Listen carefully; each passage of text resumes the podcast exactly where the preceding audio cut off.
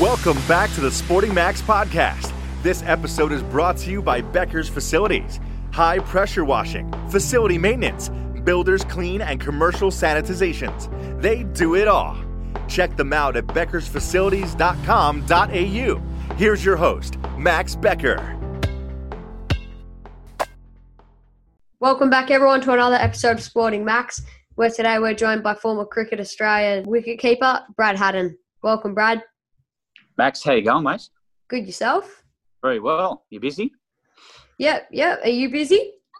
Mate, I am. I've um yeah, I'm just hoping this second wave of COVID doesn't come through, but I've just finished kids' sport, so we're having a, a relaxing afternoon at home.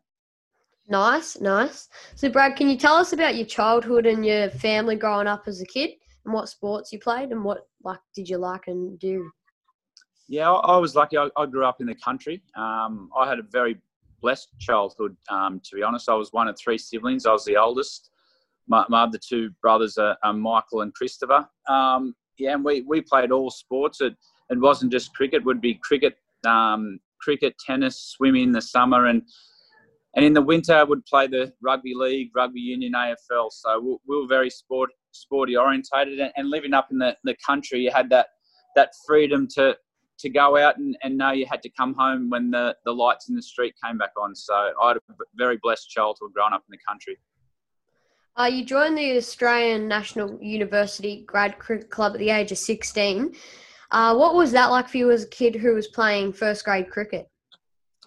Yeah, it was a, it a bit daunting, um, to be honest, to start with. I, have only ever played two, two grades. I know a lot of people work their way through the grades from fifth grade to fourth to third to second, right up to, to first grade. But I, I went straight from playing fifth grade cricket in, in Queanbeyan to, to being noticed by a guy called Greg Irvine, um, who offered me a spot at, at ANU in, in first grade. So, yeah, I was only 15. It was a bit daunting um, walking in um, with the with all the men around and, and getting used to, to playing straight away at that, at that level. But I had a really supporting team. Um, I made some mistakes on, on the way, but I learned a, a lot in, in those first years. I think one of the biggest part of my development was playing with men so young um, and, and, learning how to deal with that and deal with different situations when I was put under pressure. Uh, when you did make that transfer from Queen Queanbeyan to ANU. How did you deal with the Queen Queanbeyan hierarchy? For example, the Frost brothers, and um, were they tough on you? you got good research. Now they tried to be. They talked a lot, but they couldn't really back it up on the field. So no, I, I it, was okay. I was only a young kid, so I didn't get um, caught up too much in that. But the the one currency I did have to um, to make sure you silence everyone was the way you performed on the field. So when dealing with all those hierarchy, as you say, the best way to deal with that is, is to perform. And they never got the better of um, ANU in my time in any finals, and, and I remember beating them into a uh, couple of finals. So I think the best way I could deal with that was with my silence and go out there and perform. when did you realise that you could make a career out of playing cricket, or realise that you knew you were good enough to take it really to the next level? Yeah, that's an, an interesting. I remember I did all my schooling in in Queanbeyan at Karabar High School, and and in year ten I was about to move to St Edmunds College to finish my last few years at school, and at that same time I got the opportunity to play first grade at ANU, and and with that meant if if I had went to St Edmunds, I would have had to play school cricket for them, and and forfeit the opportunity to to play um, with ANU. And I remember sitting down with my family at the time, my mum and dad, and we had to make a decision about what was the best way to go. And, and that was probably the, the one time then I had to make a real decision. And, and I remember my dad sort of saying, oh, I think we've got to give him the best opportunity he can. He's got he's got some talent here in this sport, and, and I think this might be the best way to develop it. So that was really the first time I had to make a decision and really start started to think about whether uh, cricket could be a career and whether I was good enough. Um, early on in your career, you made a move from Queanbeyan to ANU. Oh, sorry. What did you expect coming into ACT Comets in 1993, and what have they done for you over the period of time that you've been with them?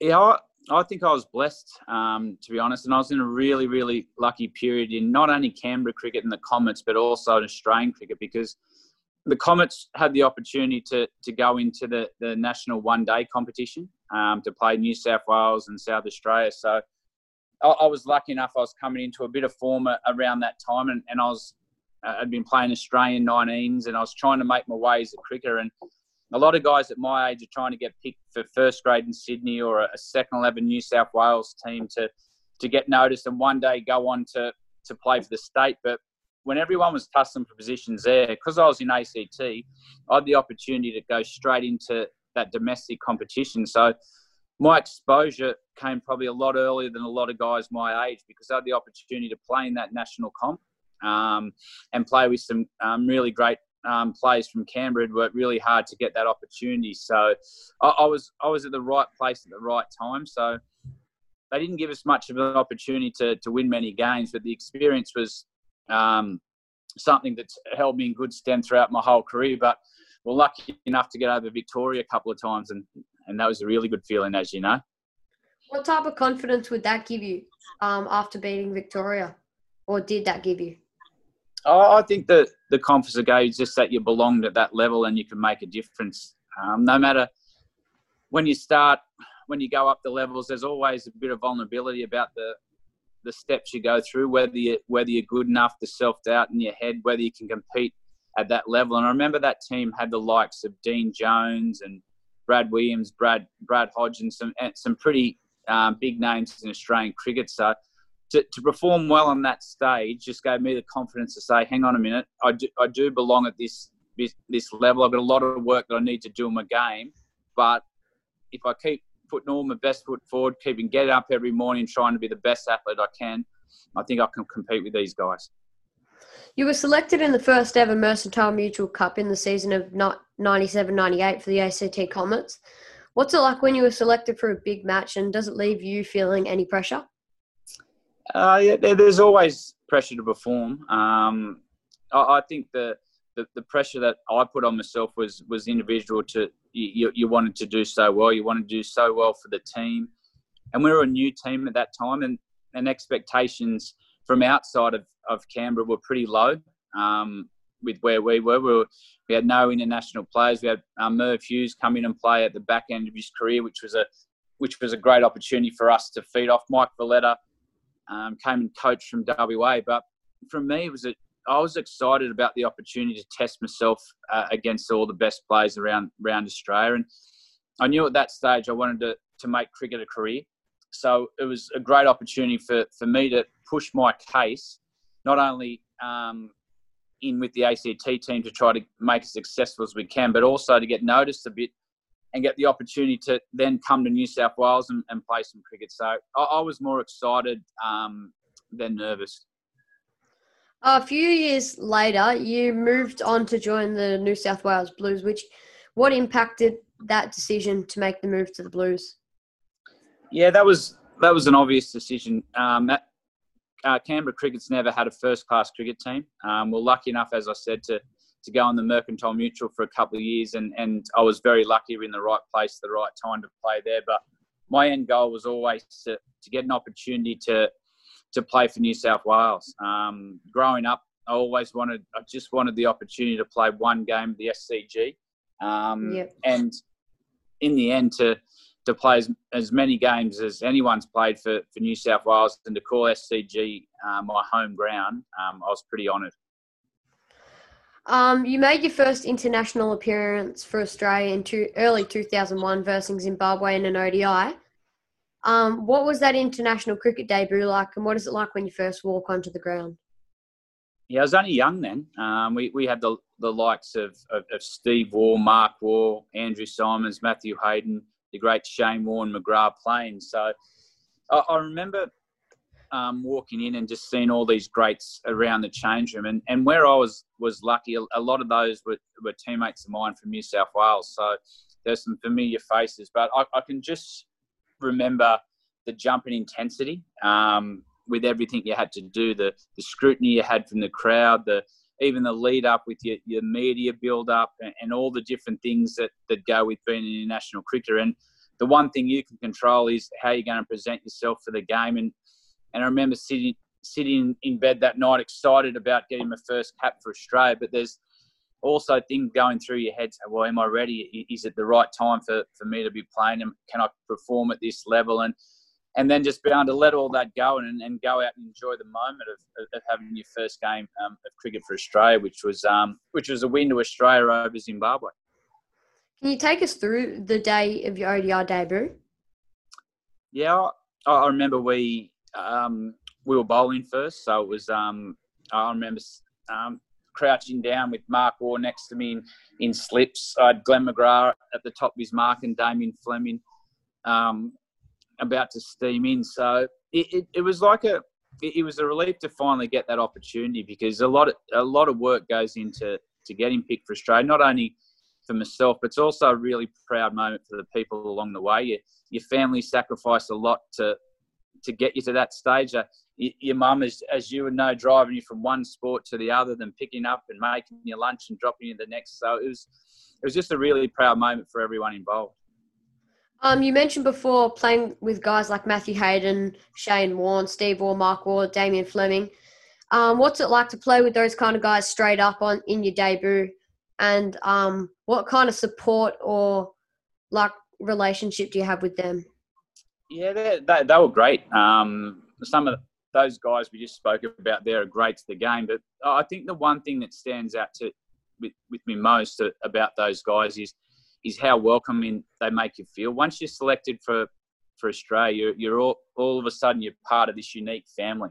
There's only been about I think about 450 people have played Test cricket for Australia. I was number 400.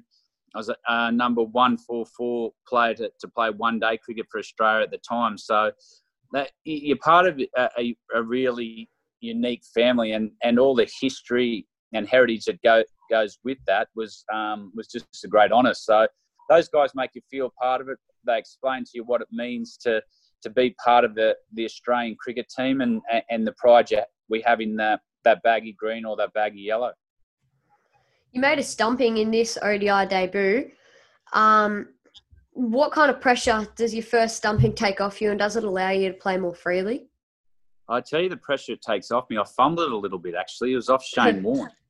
Um, and as we know, the Shane, great Shane Warne, you don't want to miss any chances of him. I remember crouching down, keeping and just thinking, wow, imagine if I get a stumping off Shane Warne. Imagine if one just slides past the bat or someone plays around. And next thing you know, I think it was Alistair Campbell ran down it and got beaten on the outside and just bounced a little bit more, but I didn't panic and I got the ball back in time. And I remember when we were in the huddle, just thinking, waiting for the third umpire to rule on the decision. I was just thinking, please, please don't allow me to miss stumping off Shane Warne. You were introduced to a T20 international cricket in January 2006. How do you have to adjust your game to a different and shorter style of gameplay?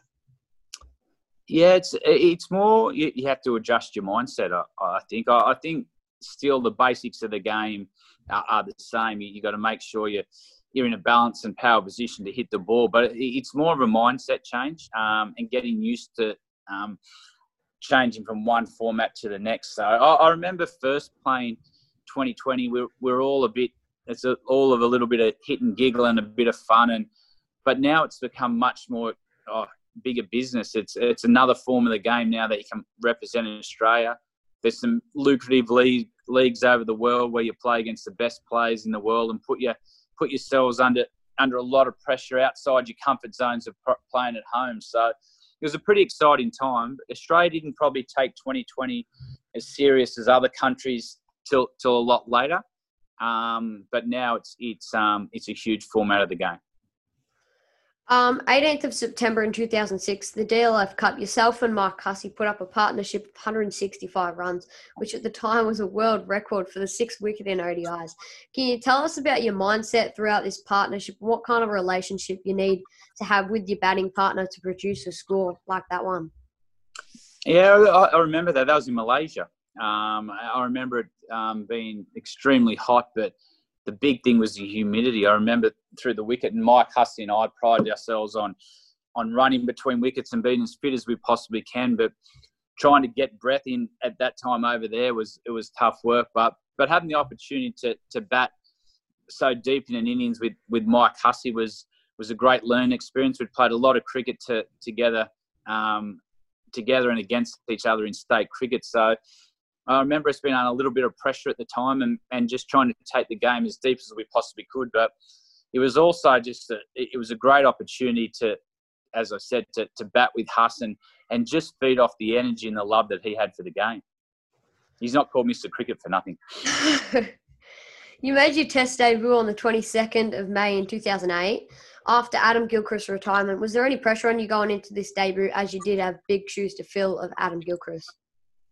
Yeah, I think there was one thing I decided early in my career is is I had to forge my own identity. I, had to make sure um, I had a unique skill set that I brought to the game because if I tried to to be Adam Gilchrist or, or someone not myself, I, I don't think my game would have would have gone in the direction it did. Adam Gilchrist was arguably one of the best players we've, we've ever seen play our game, and his success probably changed it for for a lot of wicket. Well, it did. His success with the bat and with the gloves changed how wicket keepers were perceived around the world. So you couldn't just be someone um, comfortable with the gloves and contribute now and then with the bat. You ha- you had to be a true all rounder, and and I think that's one thing in, in Adam's legacy he can leave. He he made everyone grow that standard of, of what it had to be to, to be a wicketkeeper batsman. So for me, I, I, just had to make sure I did what I did really well and, and not worry about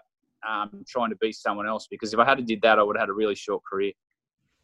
Can you take us through the week and the moment that you got announced in the team in the lead up to your test debut?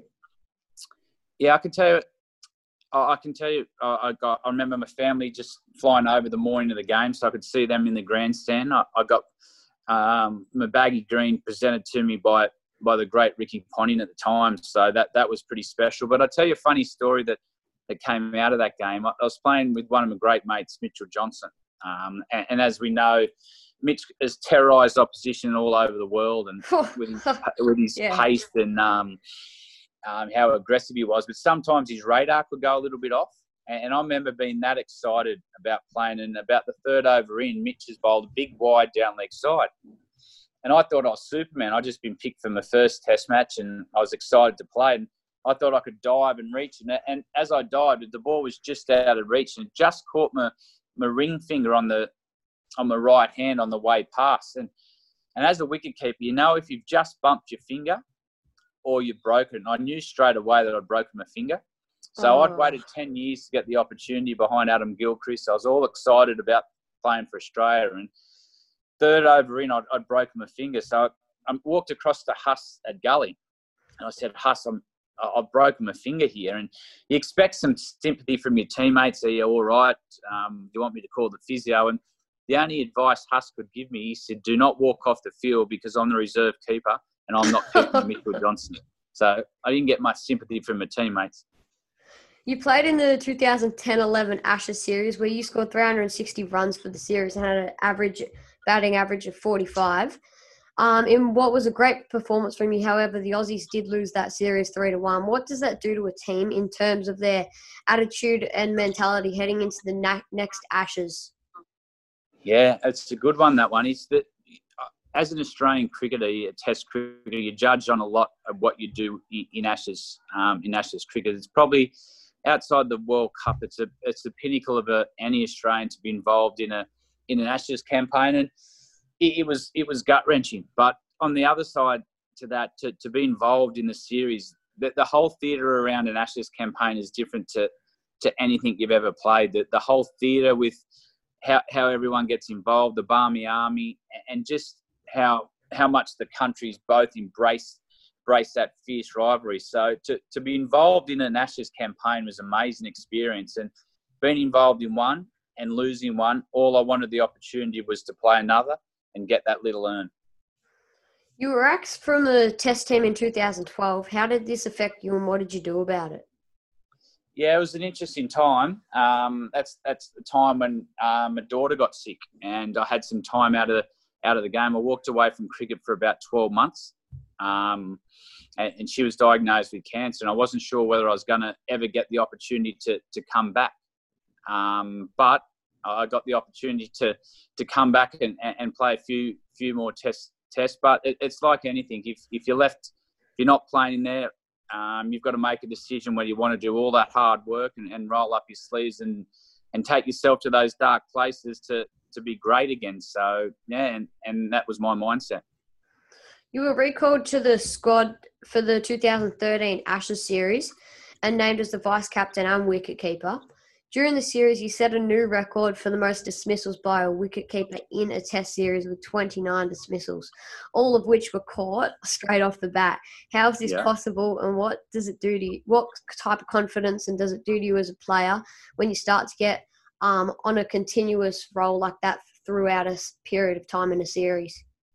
Yeah, where, where I was really lucky at the time, I, I had an unbelievable group of fast bowlers. You, you had Ryan Harris, you had Peter Siddle, and and those guys could just find the edge of a bat. Um, so I, was lucky enough to be the benefit of a, of a really good bowling, um, a really good bowling attack. But I, I, didn't really know too much about that record until I was going into the last Test match, and Rod Marsh held it before me. And at the time, he was an Australian selector, and he said, "Oh, you only need a couple more catches to um, break my world record." I said, oh, "Okay, that's." Then I had a look at it, and the analyst showed it, and, and I remember taking the catch and having a little beer with Rod Marsh afterwards and and get him back to my room and he'd left a bottle of champagne signed and, and congratulated me with a with a card afterwards. So I thought that was a really nice gesture. You're a big part in the winning Ashes series in 2013-14 back in Australia, collecting 493 runs for the series, um, with a score of 118 runs in the first innings of the Adelaide Test.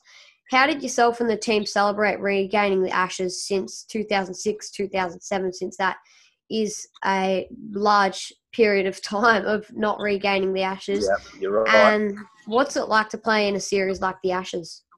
Uh, uh that was his most exciting um, time in my career. Um, just to just to finally get the opportunity to, to win the Ashes and, and win it it was a pretty unique series. We won it five 0 but we kept the same eleven for all five matches, which is which is pretty tough, especially on our fast bowlers um, who do a tough job and they're there week in and week out. So mate, the buzz around the country was enormous. Um, I hadn't played cricket uh, back at home for a couple of years because I had that break um, out of the game when Mia was sick. So that was the first time the family had an opportunity to, to come back and watch me. So is a pretty emotional time for, for everyone. But from a team point of view, it was, mate, it was just really, really exciting the way the whole country embraced the Ashes and the Australian cricket team through that month. Uh, you announced your cricket retirement in 2015. Why did you retire, and what was your original outlook on um, your years and life after cricket? Yeah, I, I, I, it was an easy decision. Some people um, say retirement retirement can be a tough decision, but I'd exhausted all options. I, I, I thought I'd give, given everything I possibly could to the to the game. I wake up every morning trying to be the best I can, think of ways I could be better and better, and keep challenging myself to to be great. And and I remember I was really ready for retirement. I, I was content with what I'd done in my career. Um, I had three young kids at at home that that needed some time uh, to to see their dad too. So I, I was really re- um, content with everything. I have zero regrets um, about any of my playing career, and yeah, I'm just I'm just really enjoying our retirement. Um, you went on to join the Sydney Sixers in the BBL. What was your view on playing in the league, and why did you decide to join the Sixers over, you know, any other team in the BBL? Um, I think the the biggest thing about joining the Sixers was that it was at my home ground. It was at, at the SCG, and you don't often at my age and to, to get to be involved in something that's brand new um, and to be involved in franchise cricket and, and start something from the ground up um, and having the opportunity to captain the Sixers in the first year was was was really was really an honour. Um, so from that point of view, it was an easy decision. And, and 2020 was just starting to, to take off then. And for me, it was just the obvious choice to to play my cricket at the SCG. Obviously, you've been coached by Darren Lehmann when you played for Australia. What did he do for you on and off the field throughout your career, and what kind of person was he? Oh, Darren um, Lehmann is he's a great mate of mine, and and I think that the one thing from a cricket point of view, he understands the game as as well as anyone I've um, been involved. He, he understands all the little little things that about what takes to be a great cricketer. He, he challenges you to to be the best you possibly can be, but I think the biggest thing Darren has is he cares about his players. Um, he, he doesn't just care about you on the field. He cares about what you're doing off the field, how your family life is, and and make sure everything's in place. So when you get on the field, you're comfortable to perform it the best you can. What was your reaction to that ball tampering incident in 2018 in Cape Town? Yeah, I think I was like everyone in in Australia. I, I, we were all a bit a bit shocked. We're all we all grow up um, with Australia being um, the country's number one sport, and and just seeing the disappointment on everyone's faces for from a, a bad bad decision that that was made. It just shows that the passion that and everyone that everyone has for the, the great game of cricket. So it's good to see all those guys back now, and, and they've learnt the, their lesson. We've all made mistakes um, in our life with, with, different things, so it's good that they've learnt their lesson and they've come back now and, and really contributing to Australian cricket and, and the brand of cricket that they're playing. You've recently been in the position of Australian fielding coach, and a large part of the Australian cricket team rebuild since that ball tampering incident. How did you connect with Justin Langer to be a part of the new phase of Australian cricket? Yeah, that was that was easy. Um, we all had the same passion for, for Australian cricket. We had, had all had the same view of where we wanted to to get Australia back to. We wanted to a cricket team that Australia was proud of, um, and a group of young men that it, that Australia were proud of. And, and I think we've gone a long way to, to doing that. They're playing some really exciting cricket. They retained the, the Ashes this year over in the in the UK, and I'm I'm I'm looking forward to to India coming out and and just seeing where the team's at. Um, India are probably the benchmark in Test cricket at the moment.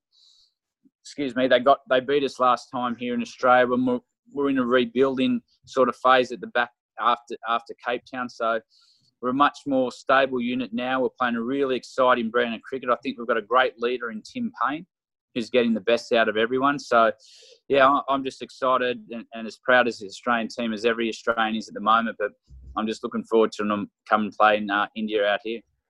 If you've watched the Test documentary, then you know what Justin Langer is like as a person and as a coach. What's it like in the coach being in a coaching group with JL, and what impact um, does he have on the playing group, and what kind of person is he like behind the scenes? Yeah, oh, he, he's a, he's a passionate Australian. Um, he's got a lovely family, and he, he, brings a lot of those family values across to the Australian cricket team. Um, he's like all of us. He we want to do whatever we can to to get the Australian cricket team playing the best that they can, and, and we want everyone like yourself to to be proud of the style of um, cricket that they're playing, and that's one thing Justin's really passionate about is making sure all Australians are proud of the style of cricket we're, we're playing. So, Max, you can probably answer that. Are you proud of the way the Australians are playing at the moment? Definitely. They're playing amazing cricket at the moment. Um, what do you do as the fielding? What have you been doing as the fielding coach for Australia? Yeah, I think that one of the main things is you, you're just making sure that that the guys have have got their their basics ready. So when they're put under pressure in a game, they don't second guess their technique. We we do a lot of catching um, with them with, with with the fast bowlers that we have, and, um, and a lot of nick. That they get a lot of nicks behind the wicket. So you want to make sure you, you're catching the slips cordons up to standard. And, and I, and I think you can judge the Australian cricket team a lot on their identity and the way they present themselves in the field. Um, fielding's one of those things I don't know if you if you've played many games of cricket, but you can sort of drift off a little bit and start to fall asleep. But if if the guys are engaged and, and they're aggressive with the movements and everything in the field, it's a really good sign that you've got a, a good team because they want to work hard for each other. So that's the one thing we try to get through to our players. You must have worked with legends Steve Smith and Dave Warner. What's it like to work with such elite batsmen like them, and what impact on their game um, can you bring? Yeah, they're they're unbelievable athletes. David Warner is probably one of the the best athletes from a cricket point of view we've seen. He's he's powerful across the ground. He moves laterally as as well as anyone in in the game. And and when he's when his head's in the game, he can he can really make things happen in the field. And Steve Smith, um, he's got as good as hands as any. We've, I know we've seen Mark Waugh and Ricky Ponting and Michael Clarke and those guys catching the slips, but Steve uh, Steve Smith he's also um, as good as any. But my job was just to to keep pushing those guys to to try to find greatness, not be happy with where they're at, and, and keep pushing them to to raise the bar of, of what the Australian fielding looks like. But my job was pretty easy because those guys are pretty driven to be the best they can. Tim Paine, the captain of Australia, what kind of relationship do you have with him and what feel or motivation or drive does he bring to both the playing and the coaching group? No, I have a good relationship with Tim because I, I think we could keep us all the best blokes in the team. They're all the nicest, nicest guys that everyone wants to sit down and have a coffee with. So I, I think Tim Paine deserves a lot of uh, credit for where Australian cricket's at at the moment. He, he came in to captain the team under extraordinary circumstances, but he also put his identity on, on the team as well. He, he wanted to play a brand of cricket that that that moved the game forward. That Australia it was it was attractive to watch, and he came in in uncomfortable time. But I think the way he handled himself and his team, he deserves a lot of credit. COVID nineteen has had an impact on everyone in Australia.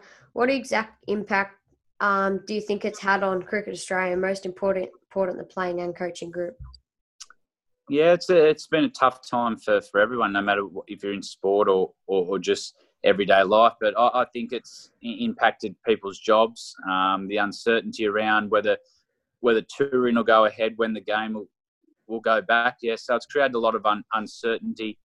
Like the rest of the world, it's it's been the same in the cricket ranks. Um, you just told me before the podcast that you were starting in the up as a coach in the IPL. Um, what's this going to look like for you when the IPL does resume? And um, yeah, what's what do you think it's going to be like for you in, over in India? Yeah, I'm, I'm lucky enough to, to be assistant coach at the, the Sunrisers with um, Trevor Bayliss. Um, I, I'm excited that, as you might know, the, the hub for cricket is, is India. Everyone, there's there's billions of people over there, and the, the one thing that they have in common is, is cricket. They've, they've um, no matter what um, status they have. Cricket's their, their, number one love, and it's like a religion. So I'm looking forward to, to getting over there and embracing what they bring to the cricket, their passion and, and their outlook in the game, and and just in, enjoying my time over there um, with a very successful franchise. What would be your advice to any young kids who want to become a successful cricketer or coach in their future years? Oh, I, I think the the one advice you get from from even when I started to, to now, you've you've got to enjoy the game. Um, there'll be a lot of challenges that come your way um, at different stages of your, of, of your career, but I, I, just think the one thing I like everyone to, to remember is remember why you started this game. Remember those boxing days out the backyard with dad with a half tape tennis ball, the feeling that used to to give you as a, as a young fella or taking classic catches into the beach or, or the pool during the during the hot summer. So I think the one piece of advice I could give everyone is still never lose that passion for the game. Yes, it can come a job for everyone, but that never lose the reason why we play the game. Thanks, Brad, for being part of the Sporting Max podcast. It's been great to have you on the episode. Mate, it's my pleasure, Max. Thanks for choosing me. Listen in, everyone, and tune in for some more Sporting Max podcasts.